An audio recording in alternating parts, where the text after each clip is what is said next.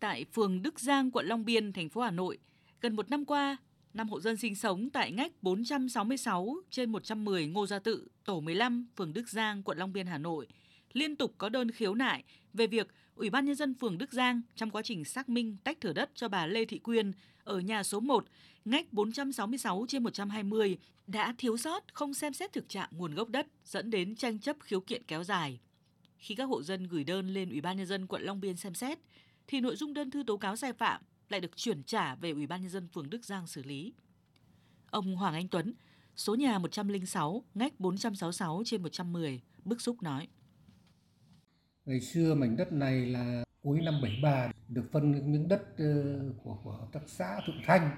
Những đất này thì ờ, không có lối đi, nó chỉ có cái bờ ruộng,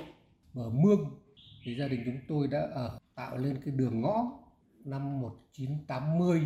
công ty vật tư xây dựng thành cái khu tập thể riêng của họ. Họ xây bờ rào phân lô giữa khu tập thể vật tư và cái khu gia đình riêng của chúng tôi, tạo thành biên giới ngăn cách. Mới đây thì bà Lê Thị Quyên nhà số 1 ngõ 120 đã ra phường làm sổ đỏ để mở lối đi sang ngõ nhà chúng tôi. Chúng tôi đã làm đơn lên phường và lên quận để để giải quyết cái việc này. Nhưng phường không giải quyết, quận cũng ờ, không giải quyết, đẩy đi đẩy lại theo quy định việc quản lý đất đai hiện nay, Ủy ban nhân dân cấp phường xã phải chịu trách nhiệm xem xét hồ sơ thực trạng khi người dân chuyển đổi mục đích sử dụng, chia tách, xác định quyền sử dụng đất. Văn phòng đăng ký đất đai dựa trên hồ sơ do Ủy ban nhân dân phường cung cấp để tiến hành cấp giấy chứng nhận quyền sử dụng đất. Luật sư Tạ Ngọc Sơn, Hội luật gia thành phố Hà Nội cho rằng khi xác minh nguồn gốc đất, chính quyền cấp phường xã mà làm không chính xác sẽ kéo theo nhiều hệ lụy. Trong thực tiễn Ờ, quản lý đất đai ở cấp xã phường trong thời gian vừa qua mà dẫn đến những khiếu kiện kéo dài thì một trong những điểm, những điểm quan trọng nhất chính là việc xác định nguồn gốc đất ở cấp phường xã ờ, được thể hiện ở trong sổ địa bạ, sổ mục kê, vân vân. Tôi cho rằng cần phải những cái thay đổi cần thiết để xác định được cái quyền của cấp phường xã về xác định nguồn gốc đất là một cái điều rất quan trọng để tránh cho những cái việc mà khiếu kiện kéo dài như tình trạng hiện nay. Ông Lê Như Tiến, đại biểu Quốc hội khóa 12, 13, nguyên phó chủ nhiệm Ủy ban Thanh niên, Thiếu niên và Nhi đồng của Quốc hội, nay là Ủy ban Văn hóa Giáo dục của Quốc hội nêu ý kiến. Theo quy định, xã phường không phải là cơ quan cấp quyền sử dụng đất, cho nên cơ quan này không phải là nơi giải quyết những vụ việc tranh chấp đất đai mà phải là cấp quận huyện tỉnh thành.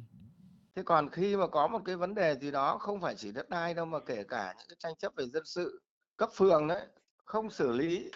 thì người dân là bức xúc. Người dân bức xúc thì gửi đơn lên vượt cấp tức là lên quận huyện hoặc là tỉnh thành thậm chí lên cả trung ương. Thế nhưng mà uh, loanh quanh rồi lại lại quay lại gửi về cho xã phường thế thì người dân người ta bảo tít mù ấy lại vòng quanh cuối cùng chính những người sai phạm thì lại lại nhận được cái đơn để xử lý. Thế thì rõ ràng là vừa đá bóng vừa thổi còi và cũng không cấp phường nào dạy gì mà lấy đá ghè vào chân mình lại công nhận là mình sai. Thì cấp phường thì lại xử lý theo hướng là có lợi cho lãnh đạo của phường xã. Cuối cùng người dân vẫn là người thiệt thòi nhất và cái khiếu kiện ấy nó lại cứ tiếp tục nó tiếp diễn như thế hết năm nọ qua năm kia hết năm này qua năm khác thì chúng ta phải xử lý cái này bằng những văn bản pháp luật quy định rõ cấp nào có thẩm quyền để xử lý những vấn đề gì theo quyền hạn. Đây là những bất cập đang diễn ra cần có quy định chặt chẽ hơn trong dự thảo luật đất đai sửa đổi lần này, tránh tình trạng vừa đá bóng vừa thổi còi trong giải quyết các tranh chấp như hiện nay về đất đai.